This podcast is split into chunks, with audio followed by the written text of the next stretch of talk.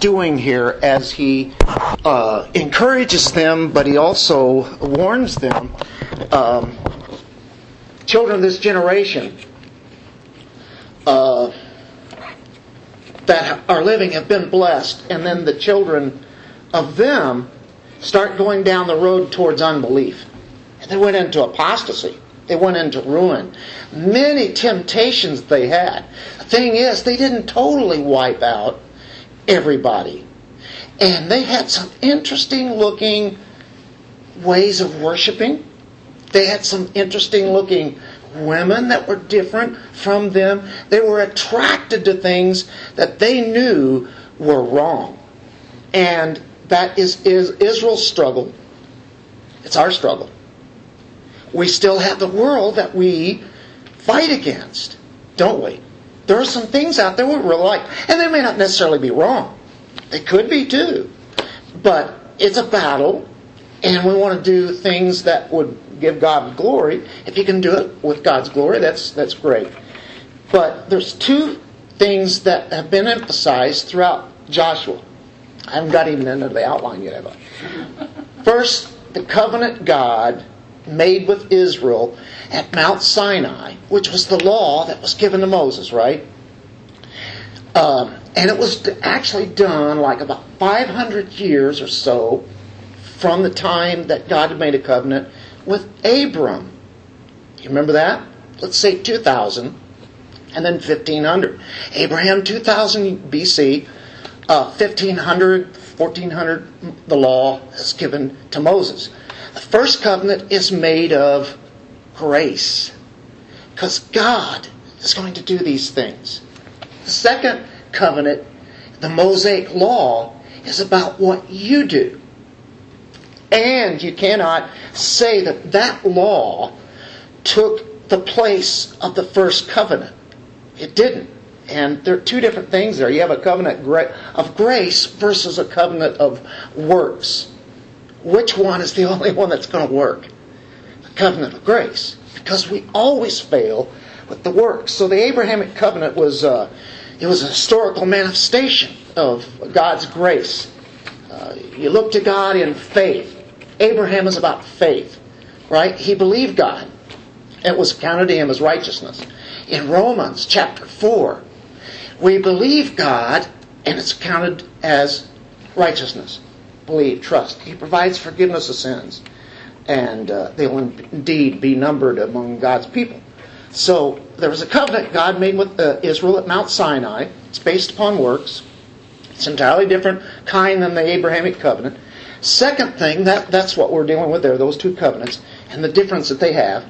Second thing, I've been emphasizing the generation who entered the promised land under the leadership of Joshua. And really what I say that this is the high watermark of Israel, just these few short years. It's a great thing. And they're living in peace and in rest, and their children then go on after them. And Joshua is warning the uh, nation of Israel about the curses, the blessings, and pointing that look at the glory ahead. You know, look what God has done, and look what He's got for you. So he, he reminds them of who God is and what He's done, and keep being obedient to Him. That's really this chapter. You guys ready now? Uh, who really feels bold to read uh, about 11 verses here?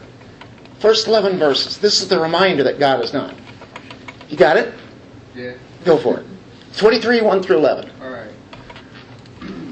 A long time afterward, when the Lord had given rest to Israel from all their surrounding enemies, and Joshua was old and well advanced in years, Joshua summoned all Israel, its elders and heads, its judges, officers, and said to them, I am now old and well advanced in years, and you have seen all the Lord your God has done to all these nations for your sake. For it is the Lord your God who has fought for you. Behold, I have allotted to you as an inheritance for your tribes those nations that remain, along with all the nations that I have already cut off, from the Jordan to the great sea in the west. And the Lord your God will push them back before you and drive them out of your sight.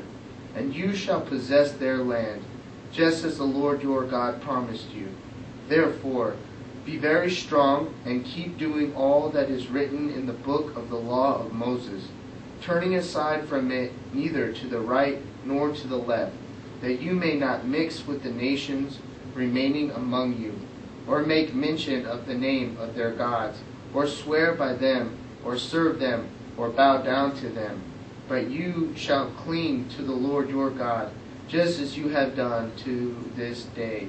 For the Lord has driven them out before you, great and strong nations. As and as for you, no man has been able to stand before you to this day. One man of you puts to fight a thousand, or puts to flight a thousand. Since in the Lord your God, who fought for you, just as he promised you, be very careful, therefore, to love the Lord your God that last phrase there is what it's all about. Loving God. Does He love us? Does He love His people? No, no doubt at all. What a reminder it is. Now, verse 1, it's a timing issue here, and there's two ways of looking at it. Now, it came about after many days, and the Lord had given rest to Israel from all their enemies on every side. Joshua was old, advanced in years. He's old, he's advanced in years. Uh, over in chapter 24, uh, verse 29, came about after these things that Joshua the son of Nun, the servant of the Lord, died, being 110 years old. So he's 110. If you go to, and let's just say he's about the age of Caleb, right? They're, remember Joshua and Caleb? They were going to go into the land 40 years, you know, uh, after the being out in the wilderness. They wanted to take them in there, they couldn't. Well, 40 years later, they do. They take them on in. So they're probably pretty close in age. If you turn to chapter 13 of Joshua, verse 1, we can see how old Caleb was.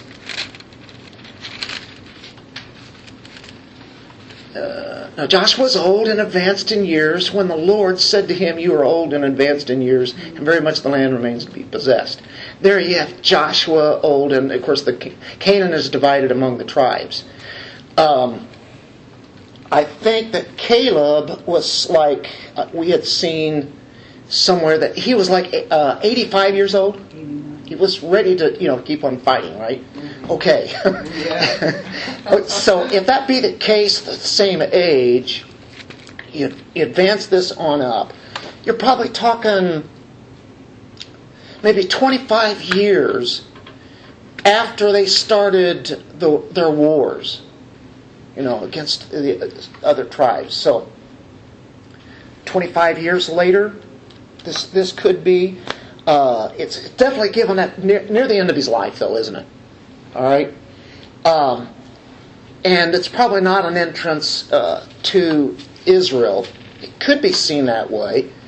Uh, and then you have a long time, because it says here, now it came about after many days when the Lord had given rest to Israel from all their enemies. I think it's at that time, from the time that they had won their battles on till the end of where Joshua was at. So somewhere within a 25 year radius, 20, 25 years.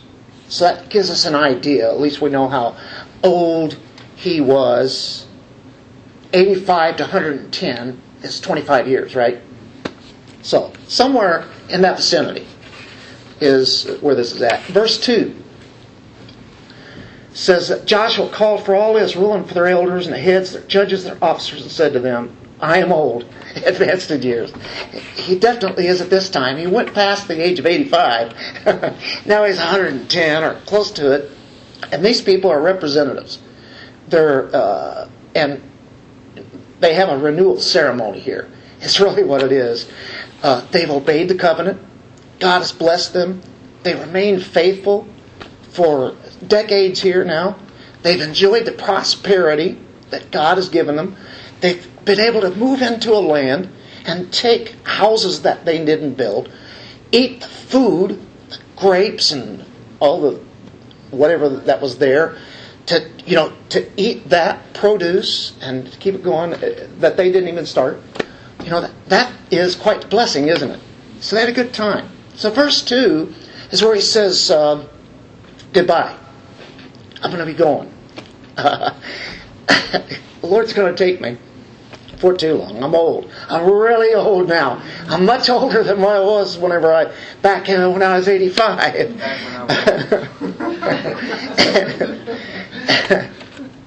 he went with these men into battle on many occasions. The great leader that he was, they did what he said. What a victorious nation they'd become. So, there it is, their leader and they have been his soldiers all the way through this. They're a band of brothers. You know, they stick to it. And uh, all of this stuff that has happened has been in their lifetimes. So Joshua calls them together. Verse 3 And you've seen all that the Lord God has done. Do you catch it right there?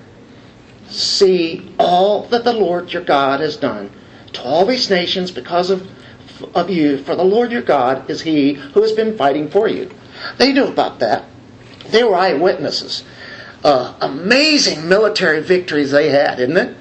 You know, and there it even mentions one down here at the end where it says one man could, you know, take on a thousand. You know, just by certain miracles. You know, oh, walls of Jericho. Can't forget about that, right? How about uh, the Jordan River? Just miraculously, the river stops. They're able to cross uh, through there as it stopped flowing. They finally eat from the bounty of all of Canaan. They have peace. They have rest. They haven't had this kind of thing before. God is faithful, and that's the foundation for everything. God is faithful. Remember what God has done for you. I think that right there could have stopped. They didn't have to have any other uh, sections in that chapter. That could have said it. But there's more to come, though, right? God has done all of this. You've seen all that the Lord your God has done. Oh, yeah, that's right. Kind of forgot about that. Can we forget about all the blessings that God gives us? Can we forget about the promises? Yeah, real easy. So the enemy's job is Yeah. just forget.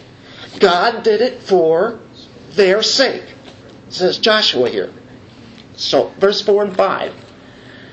See, I have apportioned to you these nations which remain as an inheritance for your tribes, with all the nations which I've cut off. So, you know, he, you know, just really defeated them himself, but he used the, he used the Israelites too. The Lord your God, verse 5, he will thrust them out before you and drive them out. Uh, actually, he, he's reminding them here that uh, they played quite a role in all of this. And even though God is the one who has done all this, but it's not been completely accomplished. And it's like God saying, I will drive the rest of them out. There's still a little bit of thorny issues there that they're dealing with. Um, but God had cut them off. It, all the success was by the Lord. Um, there's always a threat of paganism. It's right at your door. Next door. It's close to us. 6 through 8, what he does here, he talks about the consequences. He reiterates things which God had warned, especially the consequences of false religion. Um, verse 6 Be very firm be strong, right? You keep hearing that all the way through Joshua. Be strong and courageous. Be very firm, then to keep and do all that is written in the book of the law of Moses. Have you guys ever said to somebody saying, hey, stay in the Word? How do you stay strong, right? Staying in the Word. sounds too simple. Yeah, okay, right. But that's what it's about. Be reminded. Stay in the Word, man. Don't forget. All the th- and do it you know, do the word, right? Be a doer of the word. The law of Moses. So that you may not turn aside from it to the right or to the left. Oh, that makes sense, doesn't it? How easy is it to go off the path? Pilgrim's progress, what happens? Stay on the straight and narrow. Whoa, just a little bit. This path looks nice. and then you end up in a dungeon. Mhm. the hill of difficulty. It'd be a lot easier to just go around it, right? Stay on the path. That's what it's all about. Anyway, um, it's always near. Uh, blessing, cursing principle here is is found. It's just a principle that's always kind of been there. So he says in seven, so that you may not associate with these nations. I don't want you to be doing the same thing they're doing or being tempted to it. It will look awful good. These which remain among you or mention the name of their gods or make anyone swear by them or serve them or bow down to them. It's all about, you know, worship of, of their gods. But you are to cling. I like that in verse 8. Cling to the Lord your God. Get close to Him. As you have done to this day. I've always heard that, you know, God, you know, He's a God that will discipline us when we get away from Him. And He can take the rod of discipline. Boy, when you get up, you know, pretty good distance, enough, it's like baseball. If you get some extension on that, man, you can loft the ball. But you get, you know, the ball comes in on you like this, and it's really hard to do anything with it. If we stay close to God, the yeah, the discipline is not anything that hurts, and it's good, right? So that's kind of this what what he's talking about here. I love the way that that ends right there in in eight. But you are to cling to the Lord your God, to what Yahweh your God, as you have done to this day. They did it. Israelites did it. You know, how often do we see that they're always failing and such? Every time after this point. Yeah, there you go. And before this, right? but all the time during the wars that they had, except for Ai, and they took care of that though too. They went and disciplined the one who did wrong. God being holy as he is, he expected them to do it. And he did. Whole family was wiped out. So, be strong, obey the terms of the covenant, the book of Deuteronomy and such. Uh, we're not talking about a works based salvation here, but we are talking about loving God, clinging to God, staying close, right? And he keeps reminding them of this. And they're doing it. That's the thing. It's like Joshua. What makes you think they're going to do it? Everything's going great. That's the problem. When things are going great, You get lazy. you get a little lazy. All of a sudden, you really don't need God so much. Now, you'd never say that, but I can take care of this, right? So, uh, of course, we've already turned to Judges 2, and we saw that the people are enticed to worship Baal as we get to there. And of course, we're reading 1 Kings Well, at 11. this time, did- They didn't have any proof of God? They didn't have a cloud or fire or manna or well, I mean, a Bible or, or, I mean, they didn't have any Holy Spirit, they didn't have, which was the tribe that went and settled across the? Because they built those altars. They did build those altars, and then they did have those twelve stones Yeah, that I well, believe they carried with them. well, they do have a memory to go back to Yeah. Jordan River. yeah, but how would you like to have just a memory to go back to? I mean, That- look at all that we have. Yeah, that's And where, hard it is and uh, for is- that's what we need to do. You're right, because that's where we're at. What all we have to do is remember. Wait a minute. Has God taken care of us? He gives us clothes. He gives us. Has He ever let you down in not having any food, a place to live, uh, just being able to live life? Has He ever let you down? Well, Never has. Well, there's the enemy's going to remind you of hard times that you've had, yeah. Exactly. but that's the whole And I'm thinking he's here too. Yeah. And they don't have the Holy Spirit, they don't have a Bible in their hands, and they don't have. Well, but they do. But then they, but they, they have all the ancient history that's been handed down, and that's what God gave them. That I'm just grateful we got that Holy Spirit, and I oh. got my Bible.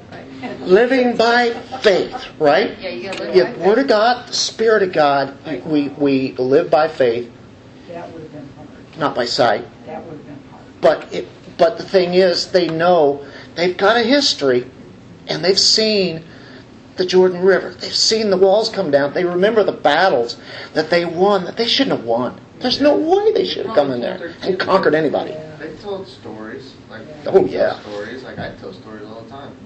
Well, what would happen if you had a parent that they they told you about all these things?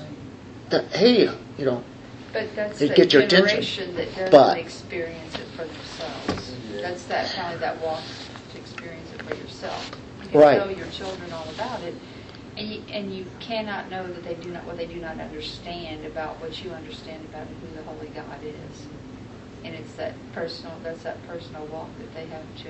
But then they got I mean, how easy They was it for those rest. kids to believe that that cloud during the day and that fire at night was a Yeah, they still but that was, but, and like I said, You didn't really that, get that was way back then. God doesn't work that way now. That's where they, that's where you, you, you know, people go with it.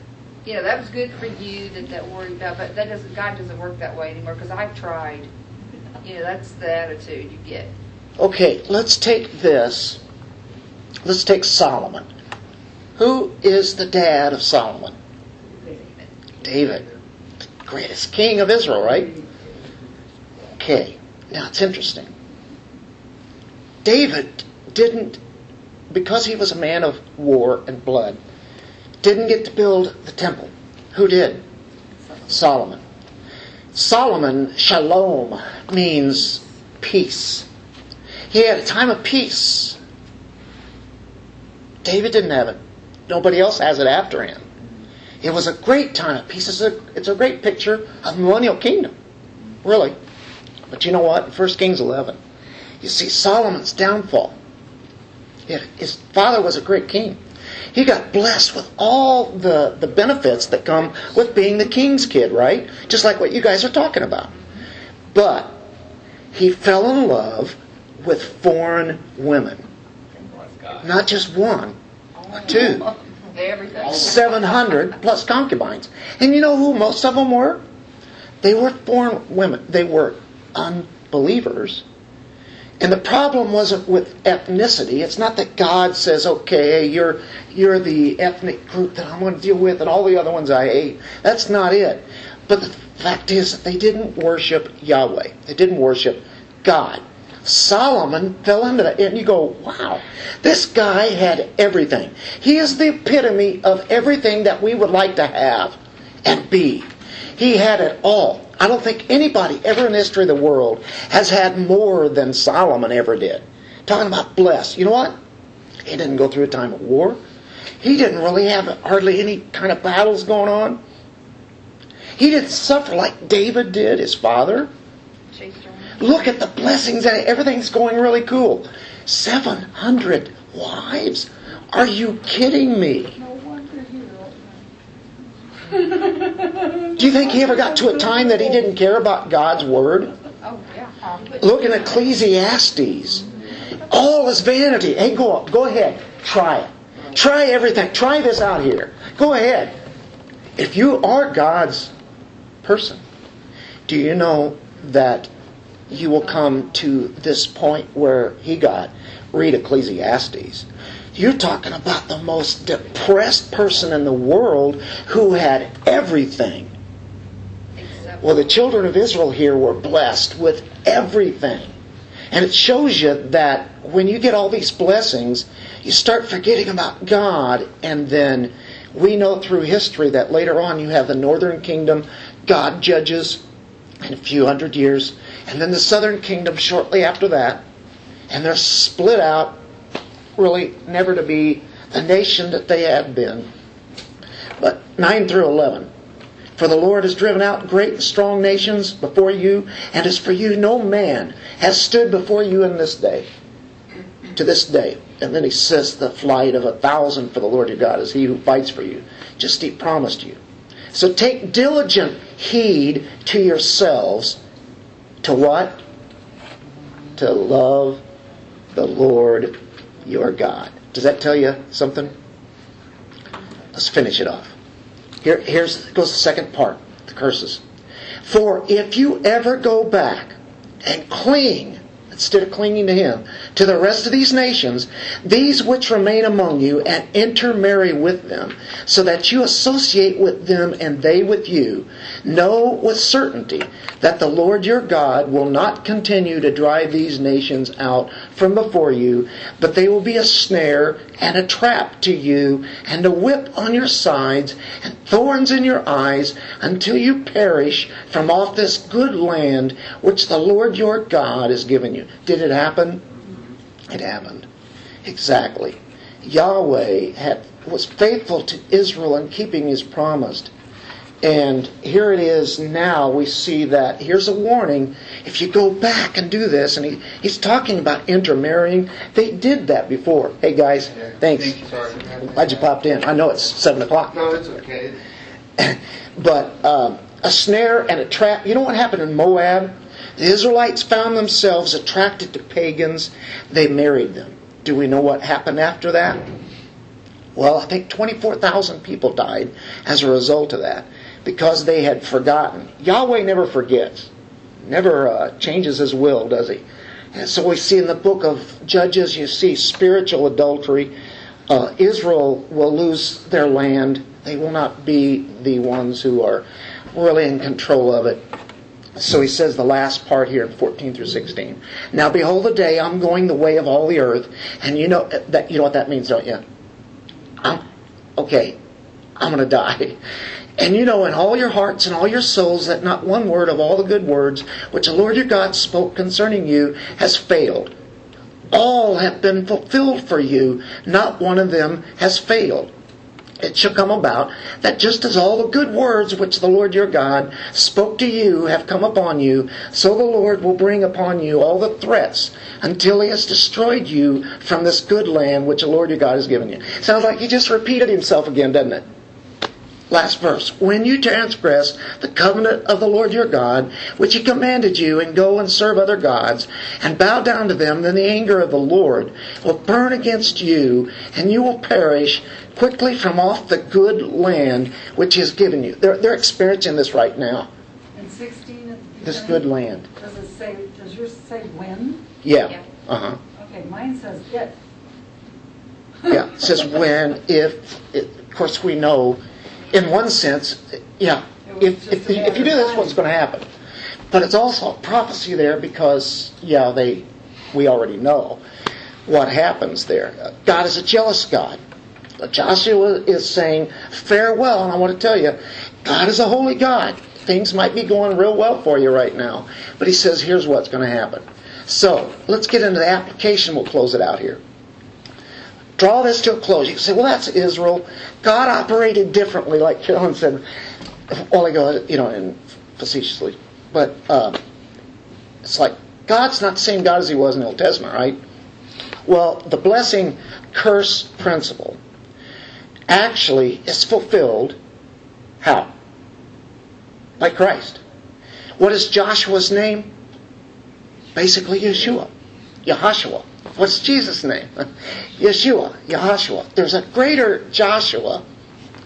His death on the cross satisfied God's wrath. We need not fear being, what, cast out of the land, because that's what he kept saying here. Uh, we not, need not fear that we would lose our inheritance. Jesus was the one that was cast out for us, right? He was cast out of the city. He was cast off in, the, in that he was killed. And God regards us as righteous as his righteousness, righteousness Christ has put on us. That's a promised inheritance, isn't it? Do we know we're going to get that in heaven? Yeah. The new covenant is better than the covenant that God made with Moses at Mount Sinai. The covenant that's made with Abraham is the covenant of grace. And it's what God did. Jesus is a much better mediator of the new covenant. So, Jesus loved his Father perfectly. He fulfilled the commandment, what? To love God, to love your neighbor, right? That is what we see through here. It's not just a matter of just law. Be obedient, or this is what will happen. It's what it sounds like, right? Face value. But it's saying, love God. Cling to Him. This is best for you, right? You'll always have access to Him. Christ is the basis of our faithfulness to Him. We remain faithful uh, because He's a covenant God. Here's what He's done, here's what He'll do. That's why Paul can tell us in uh, 2 Corinthians.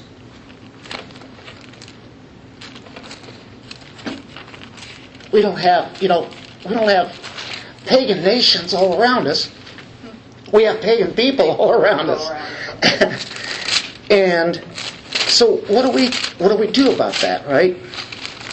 Well, Paul then takes something what we saw in the literal sense in Joshua and he brings this forth to the church.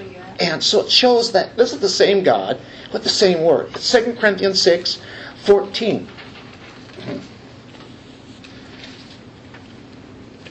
Uh, verse 11. Our mouth has spoken freely to you, O Corinthians. Our heart is open wide. You are not restrained by us, but you are restrained in your own affections. Remember the children of Israel, the children of the children, right? They, uh, they were they were restrained in their own affections. Now, in a like exchange, I speak as to children, open wide to us also. Paul really cared for them. And these are the Corinthians. And remember those guys, right? Do not be bound together with unbelievers. For what partnership have righteousness and lawlessness? Or what fellowship has light with darkness? Or what harmony has Christ with Belial? Or what is a believer in common with an unbeliever? Or what agreement has the temple of God with idols? For we are the temple of the living God, just as God said, I will dwell in them and walk among them. I will be their God, and they shall be my people. Therefore, come out from their midst and be separate, says the Lord. And do not touch what is unclean, and I will welcome you. I'll be a father to you. You shall be sons and daughters to me, says the Lord Almighty.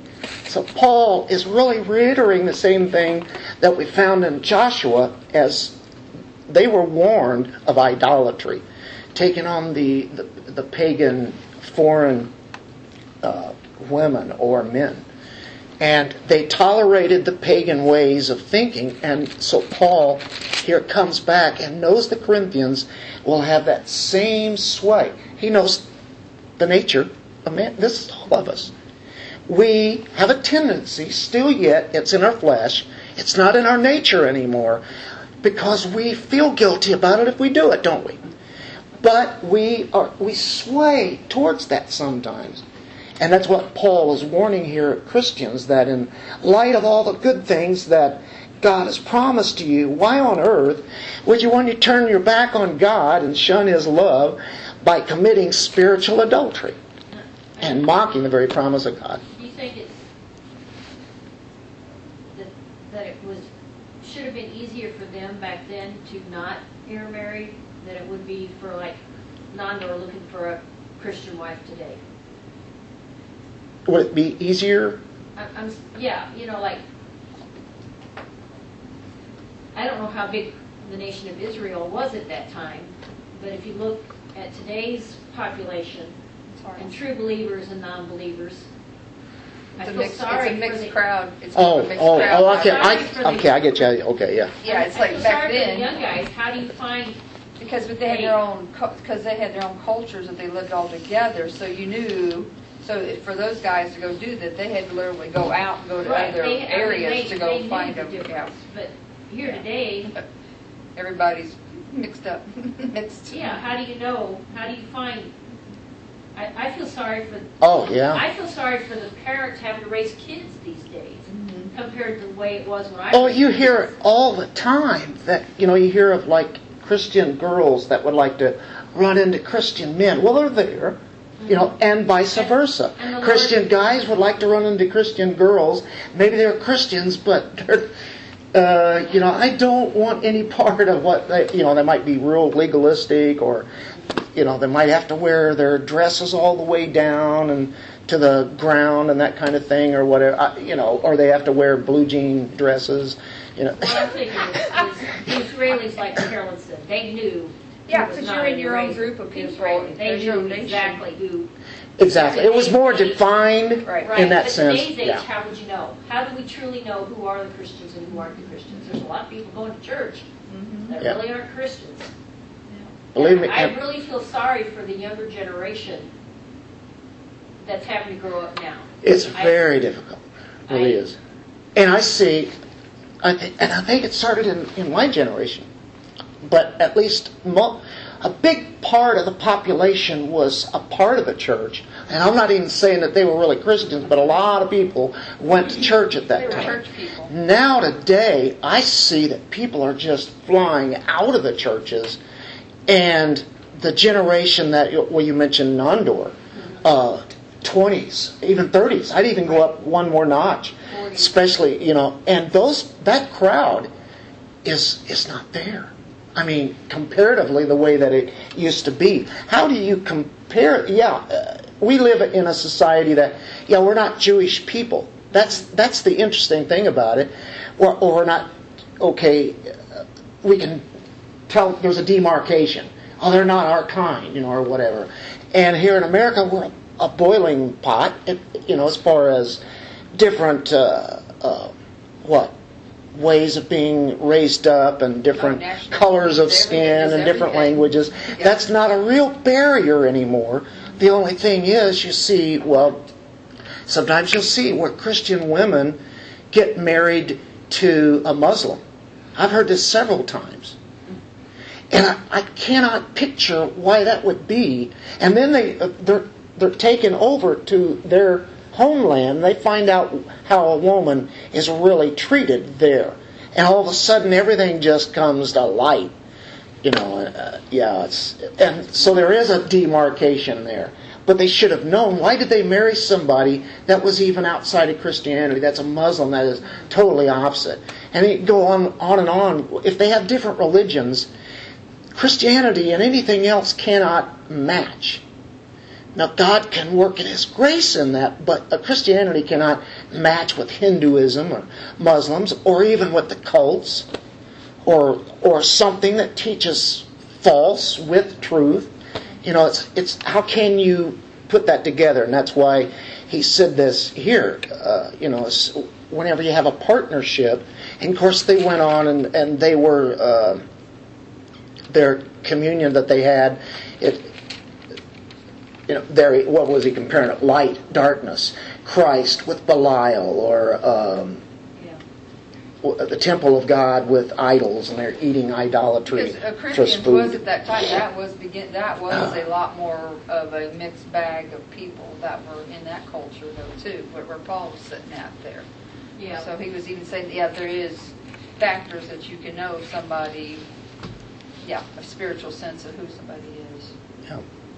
Yeah. It's it's a difficult situation, and you know we're not Israel, so you know we can't do it like that. But he's saying, be very careful how you line up with, with the world and any anything, and taking partnership in that. And uh, you know it's you know we can be attracted to things which that can lead to disaster. It's a warning that what Paul was saying, and that's really what Joshua had in mind when he got with them because he knew they were a generation away from everything just being destroyed. And he, he warns them out of out of love. He says, "Love God, stay close to Him," and you know, we're, he'll guide your path, is what Scripture Yeah. says. If you stay close to him, he will guide your He path. loves us, right? Right. And we're the bride of Christ. And He really cares about us more than anybody else does. But He gave Himself up for us. He laid down His life for us. So I guess Joshua's saying, don't turn your backs on God and what all He's done for us. Well, there's a lot of lessons that are in that. When you when you think about it, you know, he keeps saying, don't don't turn from God, right or left. You know, stay true to it. Well, guys, it's been great together together to see you guys. Enjoyed it. Let's pray. Father, thank you for this evening that we've had, and uh, Lord, your word is truth. As we've seen in Joshua, how you care so much for your people, and it's so easy to go off the path.